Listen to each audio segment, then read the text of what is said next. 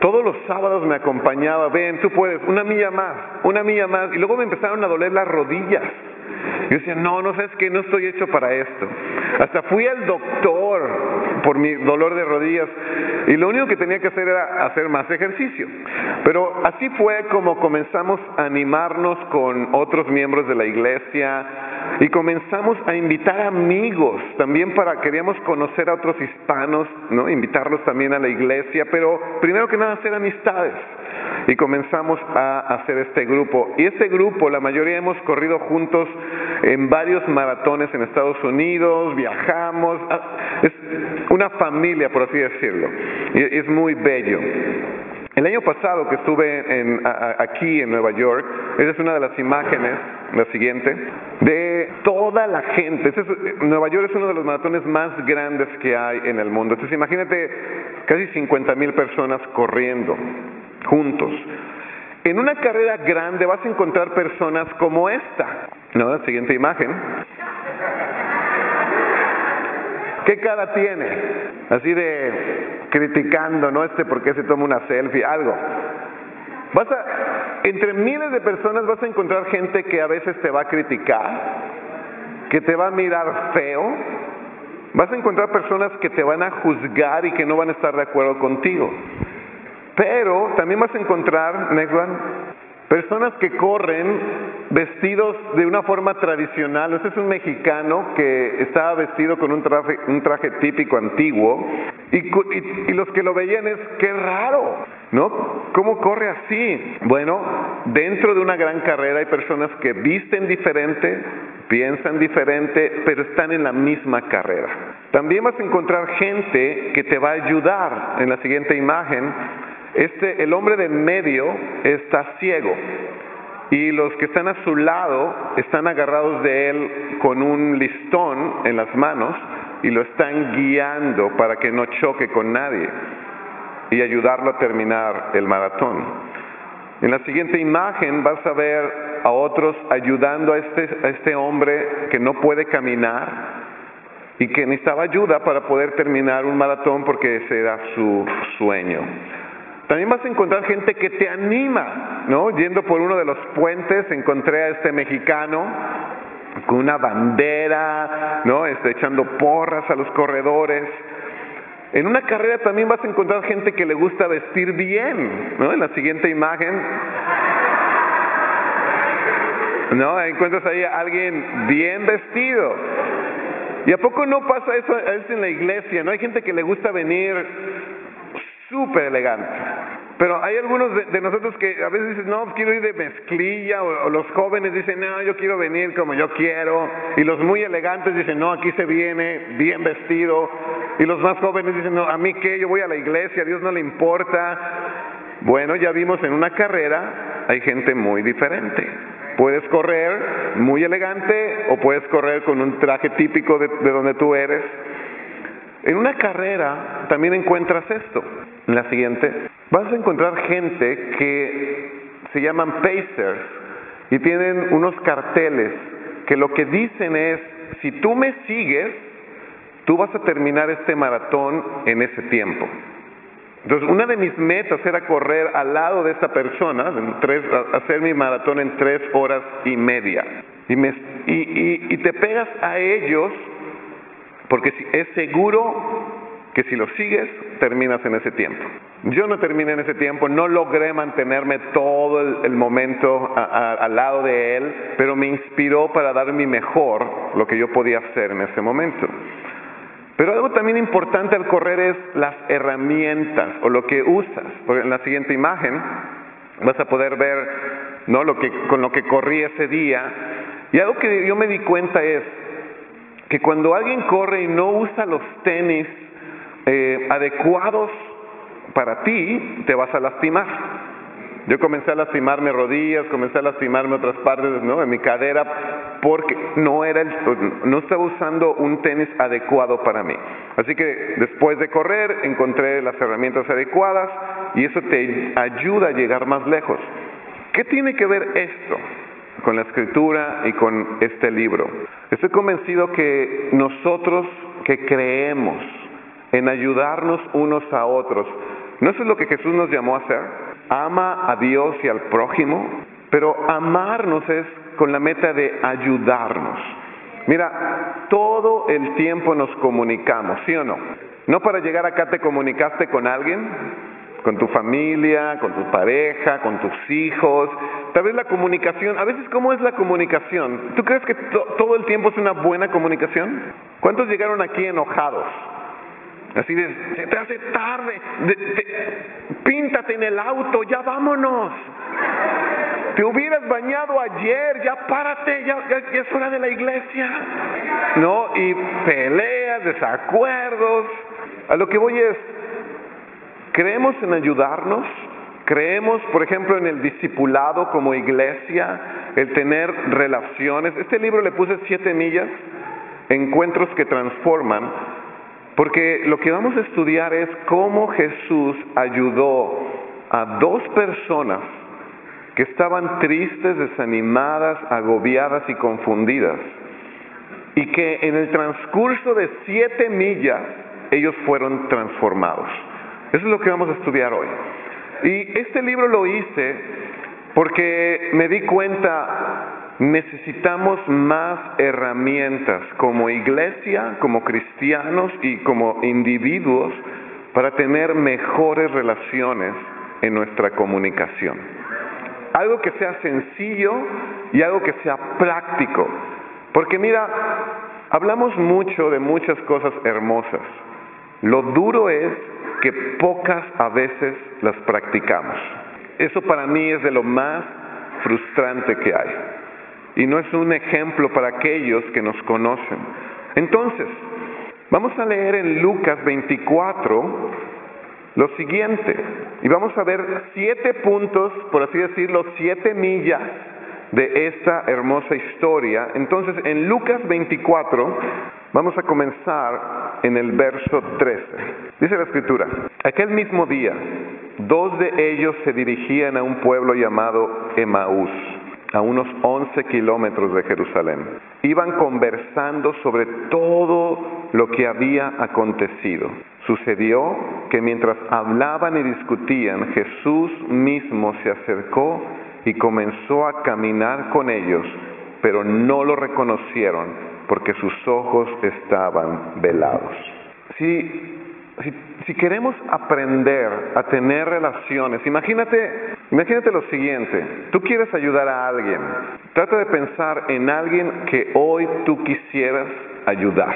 Puede ser tu hijo, tus hijos, puede ser tu pareja, puede ser un hermano en la fe o un amigo. Cualquier persona, piensa en ella. Ahora imagínate que tienes la oportunidad de caminar con esa persona o estar con esa persona por un tiempo limitado. Tal vez solo tienen una hora para platicar o tienen unas millas para caminar al trabajo, ir a algún lado o van en el auto. Y la pregunta es, ¿cómo le hago para aprovechar mejor el tiempo juntos? Dice la escritura que aquí van dos personas. ¿A dónde van? ¿Qué dice la escritura? Dice, aquel mismo día se dirigían dos de ellos a un pueblo llamado Emaús.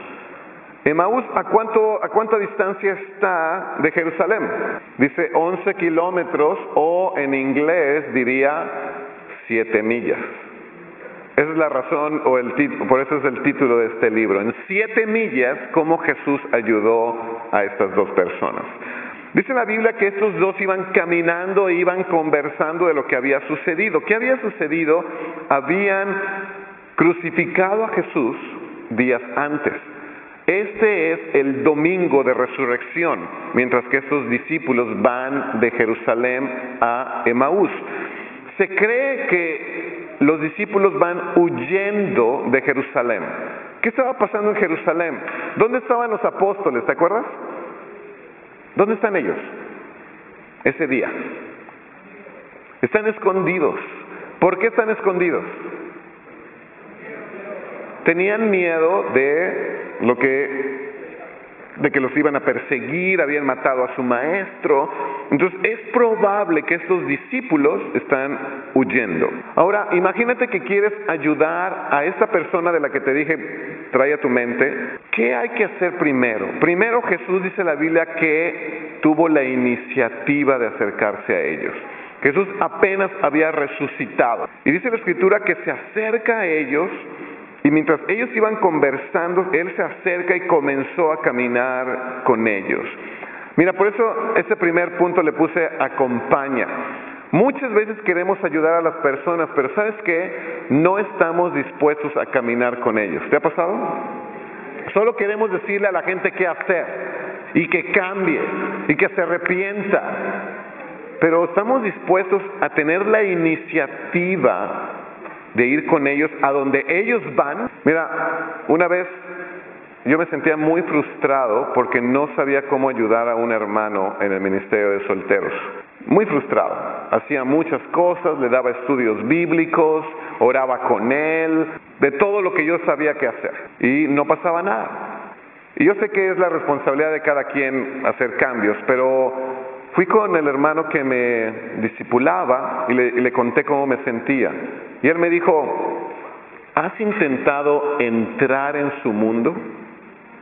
Porque tú quieres que Él entre a tu mundo, que Él comprenda lo que tú ves, pero tú has intentado entrar a su mundo. Y yo dije, ¿y, cómo es eso? Dice, pues ve algún lugar que a Él le gusta. Conoce algún sitio donde Él se sienta cómodo o que a Él tenga mucho significado. así que dije, wow, nunca se me había ocurrido. Fui, le, le pregunté, oye, ¿qué de la ciudad de Boston tiene mucho significado para ti. Me llevó a ese lugar, un lugar hermoso donde se veía la ciudad desde el otro lado de un río, y le pregunté, ¿y por qué este lugar tiene significado para ti? Y me empezó a contar historias que nunca me había platicado. Y comenzó a ser más abierto y comenzamos a conectarnos de una manera diferente. ¿Qué quiero decirte con esto? Que si queremos ayudar a alguien, necesitamos primero tener la iniciativa de caminar con ellos. Piensa en eso. Mira, hay veces en que los adultos nos sentimos que, nuestro mundo es lo más importante, pero ¿cuántos de ustedes tienen niños, niños pequeños? ¿Te ha pasado que a veces quieres o lo que más deseas es que tu niño entre a tu mundo, pero tú no entrar al de él o el de ellos?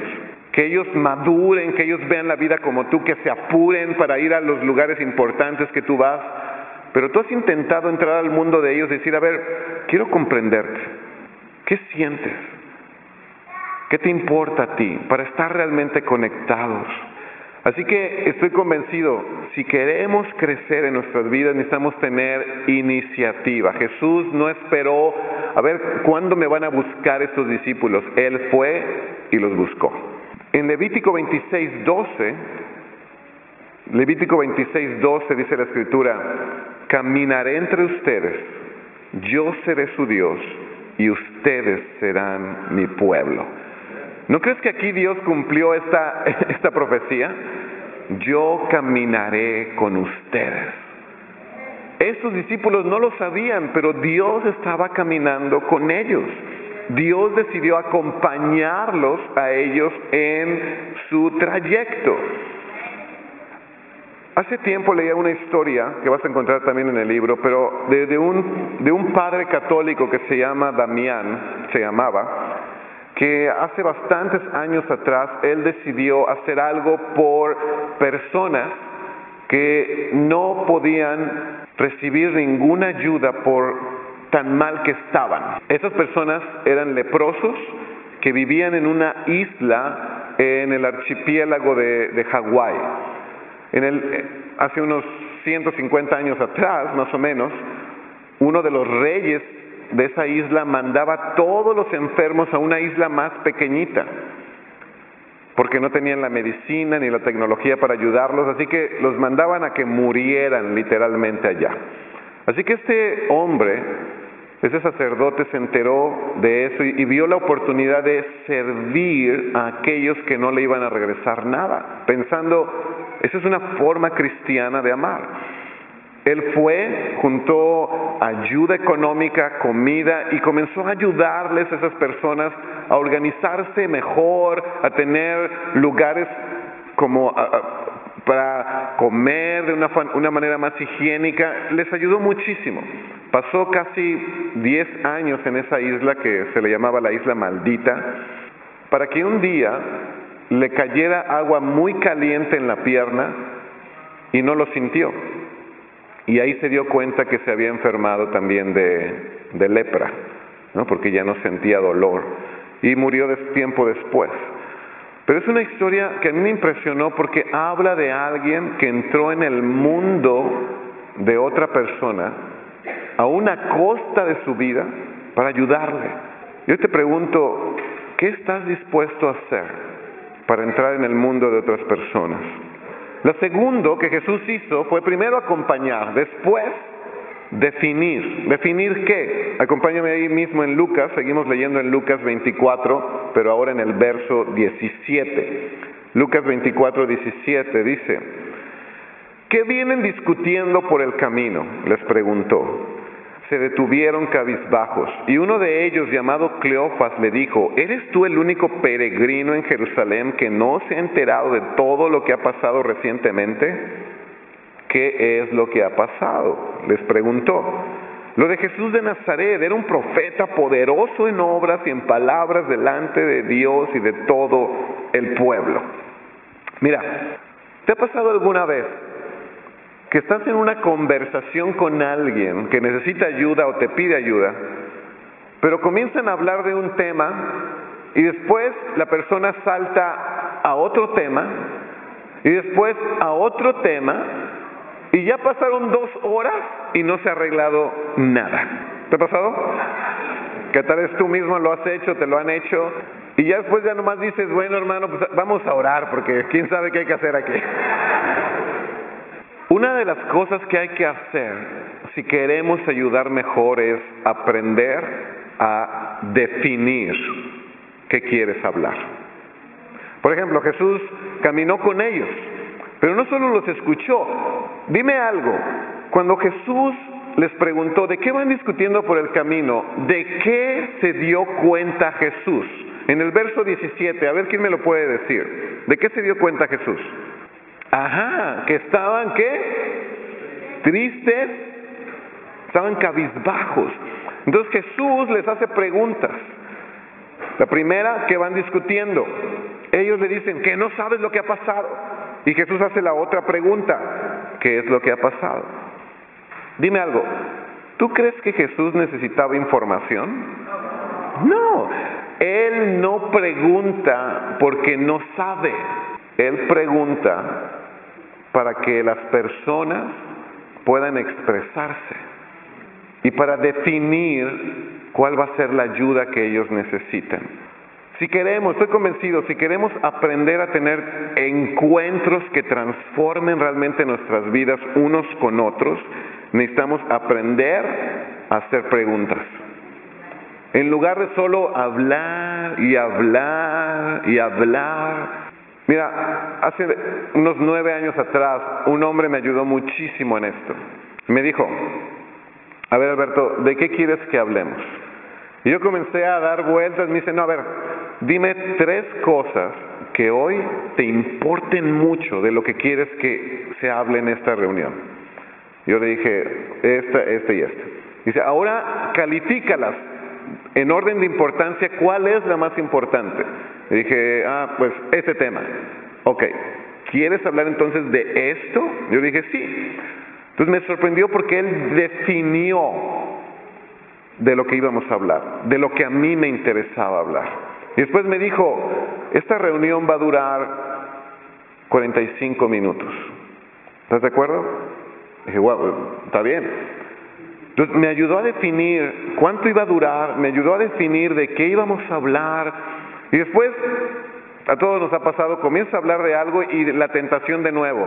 Bueno, irte por muchas historias. Entonces, él me hacía preguntas. Mira la siguiente frase de un hombre que se llama Blas Pascal, que dice, toda conclusión es una expresión del cansancio del pensamiento, del cansancio de seguir preguntando. Cada respuesta es una plataforma para seguir preguntando. ¿Te ha pasado que estás en un tiempo con alguien, sobre todo los que somos cristianos, estamos hablando de en un tiempo de discipulado y estás escuchando a la persona y, solo estás pensando en la escritura que le vas a leer.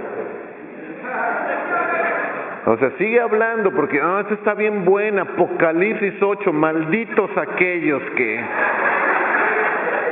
Y después dice otra cosa, ah, no, no, esta está mejor. No, al infierno se van a ir. ¿Sabes? Cuando hacemos eso, no estamos escuchando. No nos importa lo que está diciendo la persona, porque lo que quieres es darle una respuesta. ¿Sabes lo que sí necesitamos aprender a hacer? Es más preguntas.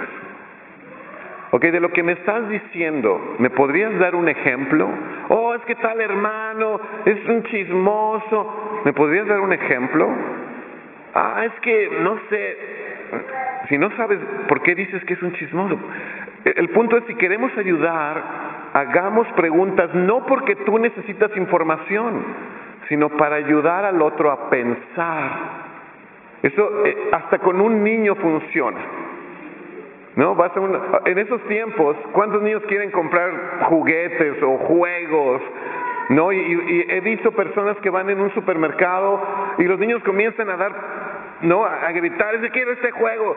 Y comienzan a pelear los papás unos con otros. Y en lugar de preguntar y conectarte con tus hijos, lo que hacemos es, cállate, no, no te, que te calles, ahorita voy a hablar, vete al auto. Al, algo reaccionamos. Pero necesitamos aprender a preguntar, oh, ¿te gusta ese juego? Sí, me gusta mucho. Ah, yo tenía un juego muy especial cuando era niño. ¿Quieres saber cuál es? Oh, sí, ¿cuál? Lo que te estoy diciendo es, necesitamos aprender a conversar de formas que nos interesemos unos en otros. Jesús, mira lo que Jesús no hizo. Dice la isla que Jesús comenzó a caminar con ellos. Imagina, él, es Jesús había resucitado, esos discípulos están huyendo. Si tú fueras el discipulador de estos discípulos, ¿qué harías? Bola de cobardes, ¿dónde van? ¿Dónde van? La reunión es para allá, mucha nieve, mucha nieve, yo morí por ustedes, ¿por qué faltan? Regrésense a Jerusalén a predicar. Él sí o no tenía toda la autoridad, pero no lo hizo. Caminó con ellos y definió de qué iban a conversar. Aprender a hacer preguntas, eso es algo que trato mucho en, en uno de los capítulos. Lo tercero, revela, revela. En Lucas 24, 16 dice la escritura, pero no lo reconocieron, pues sus ojos estaban velados. Mira, es una realidad que no podemos cambiar algo que no vemos. ¿Estás de acuerdo? Por ejemplo, cuando vas en el auto y comienza a sonar algo, ¿no? Parece un gato ahí dentro muriendo, pero... Y ahí te lo pasas. Pasan las semanas y tu esposa, ¿y por qué no se arregla eso? Es que no sé qué está pasando. Bueno, llévalo con alguien que sepa. Lo que tú no ves, tú no puedes cambiarlo. Lo que tú no entiendes, no puedes cambiarlo. Los discípulos no veían que Jesús caminaba con ellos. No es porque estuvieran ciegos, algo estaba pasando que no lo reconocían. ¿No te ha pasado que platicas con personas que es bien obvio que se están autodestruyendo, pero ellos no lo ven? Puede ser en tu misma familia. Puedes decirle a alguien, ¿qué no ves lo que te estás haciendo? ¿Qué no entiendes? Pero literalmente la respuesta es, no, yo estoy bien. Y en lugar de irle sobre la cabeza contra la persona, necesitamos aprender a cómo Dios ayúdame, úsame para que esta persona vea algo diferente. Puede ser su estado espiritual, puede ser sus creencias. Mira algo, no sé si te diste cuenta, pero aquí en la escritura vemos cuál era la creencia de estos discípulos. ¿Quién me puede decir cuál era la creencia de ellos acerca de Jesús. Para ellos, ¿quién era Jesús? Un profeta. La pregunta es, ¿Jesús solo era un profeta? ¿Quién era? El Mesías, el Hijo de Dios. Quiere decir que tal vez por su poca convicción o su mala teología, ellos estaban huyendo, porque por un profeta, yo no estoy dispuesto a morir, pero tal vez por el Mesías, tal vez sí. ¿Qué es a lo que voy? Muchas veces no vemos algo con claridad y por eso nuestras convicciones son débiles. Cuando no vemos la iglesia como Dios la ve, vamos a tratar la iglesia como mejor nos parezca. Si no vemos cómo Dios ve a las mujeres, vamos a tratar a las mujeres de una forma terrible. Si no vemos cómo Dios ve a los niños y no vemos a Dios en los niños, vamos a maltratar a los niños. Cuando estamos ciegos hacemos cosas terribles. Por eso es importante aprender a revelar. Y mira, yo puse una, frase eh, en la siguiente slide que dice, un encuentro que transforma no se trata de solo decir, explicar, regañar, manipular o imponer, sino demostrar. Y sabes, si queremos pues, te voy a decir algo.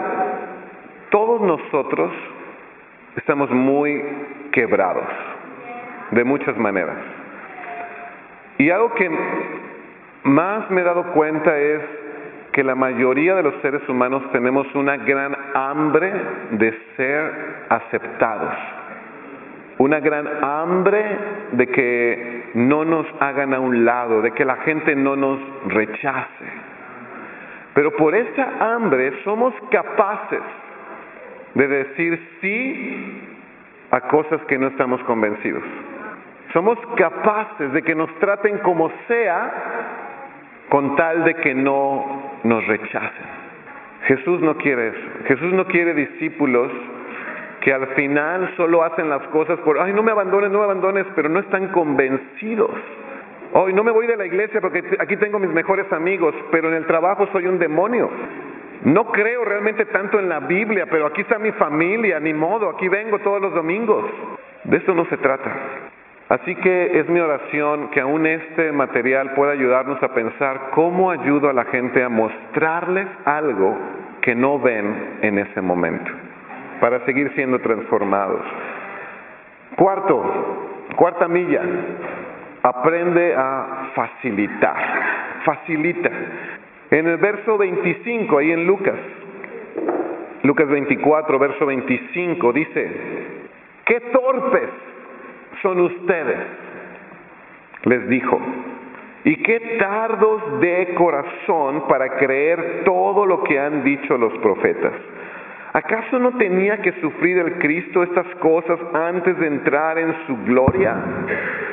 Entonces, comenzando por Moisés y por todos los profetas, les explicó lo que se refería a él en todas las escrituras.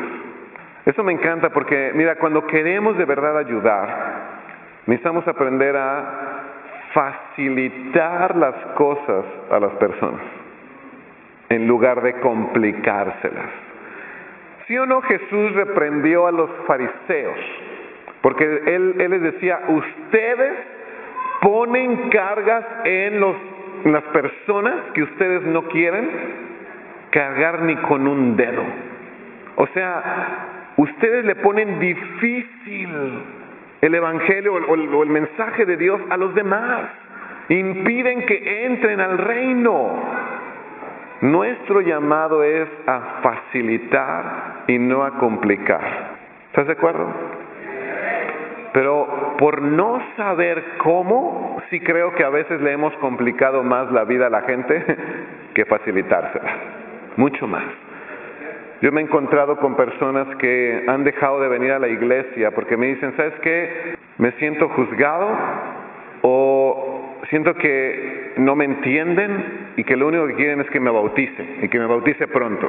Y es donde yo me doy cuenta, wow, ¿cuánto en verdad estamos facilitando no, y, quiero explicar algo. Yo no estoy hablando de facilitar o de rebajar el Evangelio o la santidad. No, a eso no me refiero.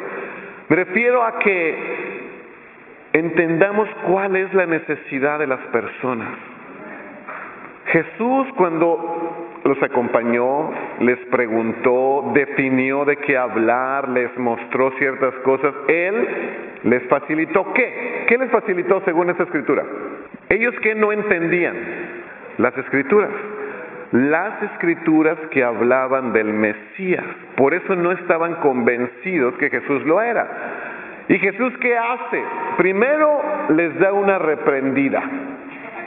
¿Cuántos de ustedes les gustan que en el tiempo discipulado te digan qué torpe, qué duro para entender? No es agradable, ¿estás de acuerdo? Pero aún eso es una gran ayuda en el momento exacto. Hace algunos años, bastantes años atrás, mi esposa y yo teníamos pocos años de casados y cuando nos casamos, ya sabes, cuando uno se casa une los sueños, el amor, las expectativas y las deudas. Así que ella tenía cuatro tarjetas de crédito, yo tenía tres tarjetas de crédito y las juntamos. Y por un buen tiempo nos sentíamos en paz porque todo lo pagábamos cada mes. Hasta que un día un querido amigo nos pregunta, estábamos en su casa comiendo, no era un tiempo, de, no era una reunión formal, era un, tiempo de amistad. Y me dice, ¿cómo están sus finanzas, Alberto? yo, maravilloso, muy bien. ¿No? Pagamos todo a su tiempo, nos compramos un auto, Dice, ah, ok. Y sacó un papel y lápiz. Me dice, dime cuántas tarjetas de crédito tienes. Y yo, ah, como, no, no que como, cuántas. Exactamente. Ahora, ¿cuánto debes en cada tarjeta? Y yo, ay, en esta como, no que como, ¿cuánto exacto? Revisa la cuenta. Y cuando hicimos la suma, de la, el, auto, las tarjetas de crédito. Literal, mi esposa y yo lloramos de que no sabíamos cuánto debíamos. Y, y fue, fue muy duro, porque yo, yo era misionero, éramos misioneros, ministros por muchos años, gente que predica la palabra, pero al darme cuenta estoy hundido en deuda. Me, tardamos dos años para pagar todo. Pero no lo hubiéramos hecho sin una conversación clara, específica, que nos, este, este amigo no, este amigo nos leyó una escritura súper dura acerca de por qué alguien cae en deudas, ¿no? Y que es un pecado. y la verdad fue muy doloroso. Pero te voy a decir algo, para, para mí lo que él hizo es muy parecido a lo que Jesús hizo. Él no llegó a, luego, luego a reprender o cómo estás. no, eh, primero fue comimos eh, y además éramos amigos. Se interesó en mí, definió un punto de conversación que hubiéramos podido platicar del fútbol o de, la, de cualquier cosa, pero él definió algo que transformó para siempre nuestra vida. Hoy, gracias a esa conversación, podemos decir, mi esposa y yo, que tenemos de verdad una salud financiera que no hubiéramos tenido sin un tiempo así. Es transformador aprender a conversar, ¿estás de acuerdo? Pero Él nos facilitó a través de, a ver, vamos a apuntar, vamos a escribir, vamos a sumar. Fue duro, fue difícil, como ese tiempo, tontos, tardos, pero les voy a enseñar, les voy a facilitar, no les voy a complicar, no te voy a decir tonto ya, vete a ver qué haces, sino te voy a facilitar lo que tu corazón necesita. Es muy difícil mostrar nuestras inseguridades, o más bien nuestras debilidades, porque somos muy inseguros. Más en un tiempo como el, como el que vivimos. ¿Cuántos de ustedes tienen Facebook? Instagram, Snapchat, los más jóvenes. Bueno, vivimos en un tiempo donde todo se puede editar. Las fotos que tú ves en las redes sociales, la mayoría son felices, bien vestidos, en lugares maravillosos, pero tú no vas a encontrar gente que se ponga, hoy estoy deprimido, ¿no? Me acabo de levantar y todo despeinado. porque todos queremos lucir bien. Es por eso que más que nunca se necesita aprender a conversar de una forma que produzca seguridad, porque vivimos con mucho miedo de que nos conozcan, de nuestras debilidades. Así que, si la iglesia va a ser un lugar que va a atraer a multitudes, multitudes quebradas y llenas de miedo, primero necesitamos ser un lugar seguro para todas esas personas, incluyéndote a ti. Necesitamos cambiar eso. Por eso estoy convencido y por eso amo los ministerios hispanos, porque es un lugar que facilita el Evangelio a las personas en su propio idioma.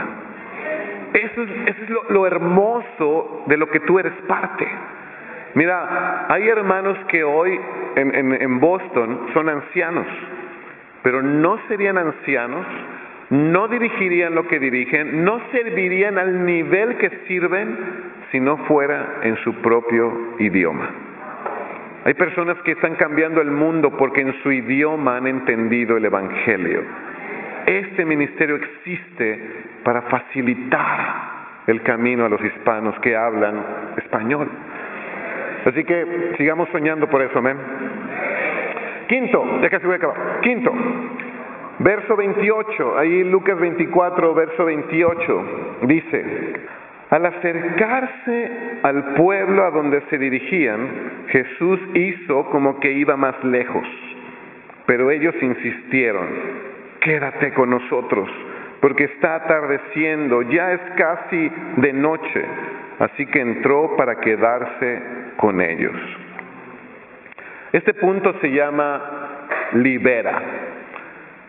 Ya vimos varias cosas que hace Jesús, acompaña, camina, define, revela, muestra, facilita, pero algo importante en una relación que transforma es aprende a liberar.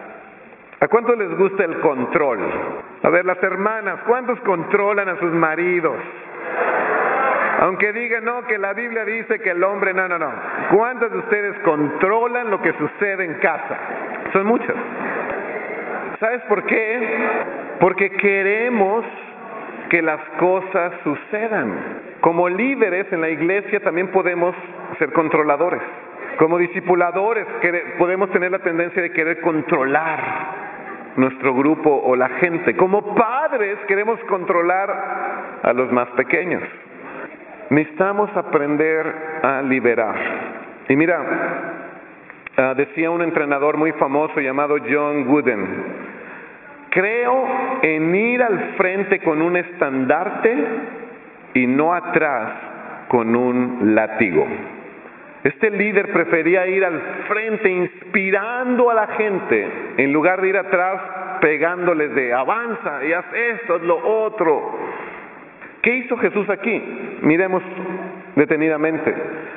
Jesús dice en la Biblia que mientras seguían caminando, Él terminó de enseñarle a, esos dos discípulos las escrituras que hablaban de Él. ¿Recuerdas? Después de facilitarles ese conocimiento, dice la Biblia que siguieron caminando y Él hizo así como que, ahí nos vemos. O sea, ya habían llegado a Emaús. Y Él dice, ya me voy. ¿Qué hicieron los discípulos? Quédate con nosotros. ¿No se te hace un poco raro después de que te llaman tonto, lento, duro? ¿Quieres seguir hablando con esa persona? Sí, si has descubierto que está haciendo bien para tu vida. ¿Qué quiero decir? Jesús les dio la oportunidad a ellos que ellos decidieran seguir pasando tiempo con Él. ¿Te das cuenta? Él dice, ya me voy, y fue el riesgo de lo dejan ir o le piden quédate con nosotros. Como ministro yo siento muchas veces ese miedo. Yo siento más seguridad cuando le digo a alguien tienes que hacer esto o la Biblia dice que tienes que hacer aquello y ya, se acabó. Pero aprender a liberar, decir, ok, ahora es tu decisión. Esto dice la escritura, tú qué quieres hacer, qué estás dispuesto a hacer. Y es cuando viene la realidad de cuando liberas y aprendes a liberar, la gente va a hacer lo que de verdad quiere hacer. ¿Qué sucede cuando no damos libertad? Te voy a decir algunas cosas. Uno, creamos dependencia entre las personas. Muchas veces eh, yo me convertí en un momento donde la palabra consejo en México era igual que mandamiento. ¿no? Alguien me decía, Alberto, ¿ya pediste consejo? Entonces era como, o sea, ya pediste permiso y, y ya no había la diferencia entre de verdad pedir un consejo y yo decidir, sino era yo tengo que hacer lo que me están diciendo. ¿Sabes cuál era el problema de eso? Que si el consejo salía mal, ¿a quién le iba a echar la culpa? No a mí, al hermano que me dijo, al líder que lo dijo. No, si a los hijos no les sale bien lo que los padres dicen, no es culpa del hijo, es yo le hice caso a mi papá. Cuando creamos dependencia, no creamos responsabilidad personal. Y la gente empieza a culpar a los demás, la iglesia, los líderes, quien sea. No, necesitamos aprender a ayudar a la gente a que tome su responsabilidad. ¿Estás de acuerdo? Cuando no liberamos, hay un ambiente de culpa. Porque también hay algunos que sienten, es que no hice lo que me dijeron. No, mejor ayudemos. ¿Tú qué crees que Dios quiere que tú hagas? Es tu responsabilidad. Eres libre, ¿qué vas a hacer? También otra cosa que sucede cuando no hay libertad es no respetamos el crecimiento personal de las personas. Por ejemplo, ¿cuándo fue la última vez? ¿A quién le gustan las plantas? ¿Cuántos tienen plantas en su casa o flores? ¿Cuándo fue la última vez que viste a tu pareja gritarle a la flor, crece, ábrete, tonta? ¿Lo han hecho? No, o sea, si dirías, está muy mal de la cabeza. Pero ¿sabes por qué no lo hacemos? Porque entendemos que esos seres vivos tienen un proceso y van a abrirse o dar fruto en su tiempo. ¿Cuándo fue la última vez que alguien, alguien tiene un bebé de meses aquí? ¿Meses? ¿No? Ok. Entonces, ¿cuándo fue última vez que viste a un padre con un bebé de meses comenzar a pegarle, a gritarle para que comenzara a caminar y a correr o a, o a hacer matemáticas porque ya el papá considera que hay que hacerlo. ¿Cuándo? No lo hacemos porque es una locura, porque sabemos que va a llegar el momento de eso. ¿Estás de acuerdo? Jesús sabía, esos discípulos ya caminé con ellos, decidimos que hablar, les, les, les facilité el conocimiento, ahora es tiempo de que su propio desarrollo se dé.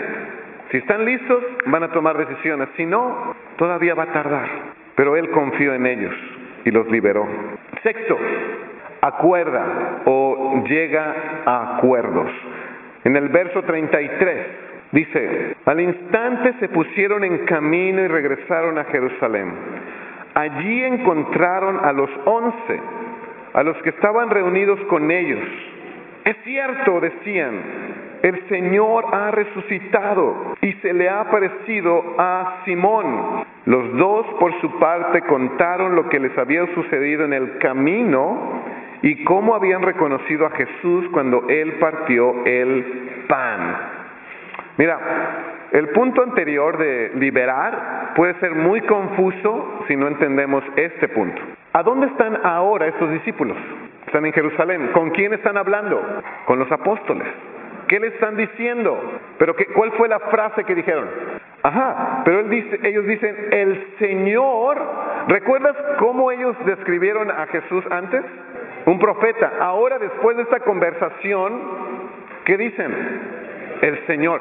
¿Te das cuenta cómo ya había cambiado su fe, sus convicciones, el conocimiento, su teología en una conversación. El Señor, ahora estoy seguro, antes no, antes tenía dudas, pero ahora creo. Antes estaba desanimado, pero ahora estoy aquí contándoles emocionado y apasionado. Pero para regresar, dime algo, ¿qué hora crees que sería? ¿Cuál es la hora de este momento? De noche caminar. ¿Has conocido alguna calle por que, de noche sea muy peligroso andar? En México hay varias. Ahí no me meto.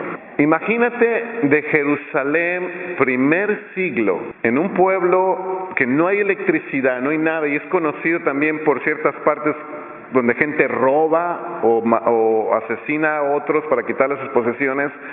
De Maús de regreso, otras siete millas a Jerusalén. Ellos tuvieron que ponerse de acuerdo para hacer esta acción. ¿Estás de acuerdo?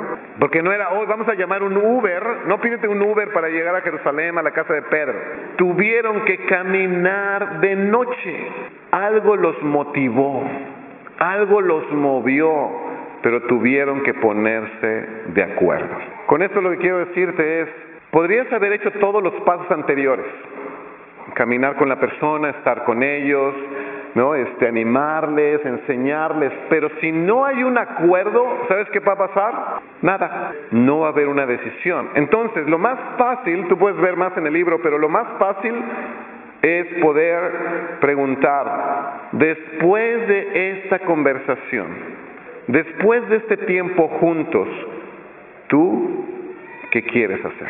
¿Cuál es tu decisión? ¿Qué es lo que crees que la Biblia te llama a hacer?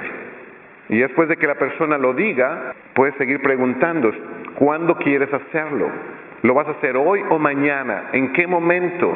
Preguntas, pero que la persona, quien sea con quien estés hablando, sepa cuál es la decisión que va a tomar.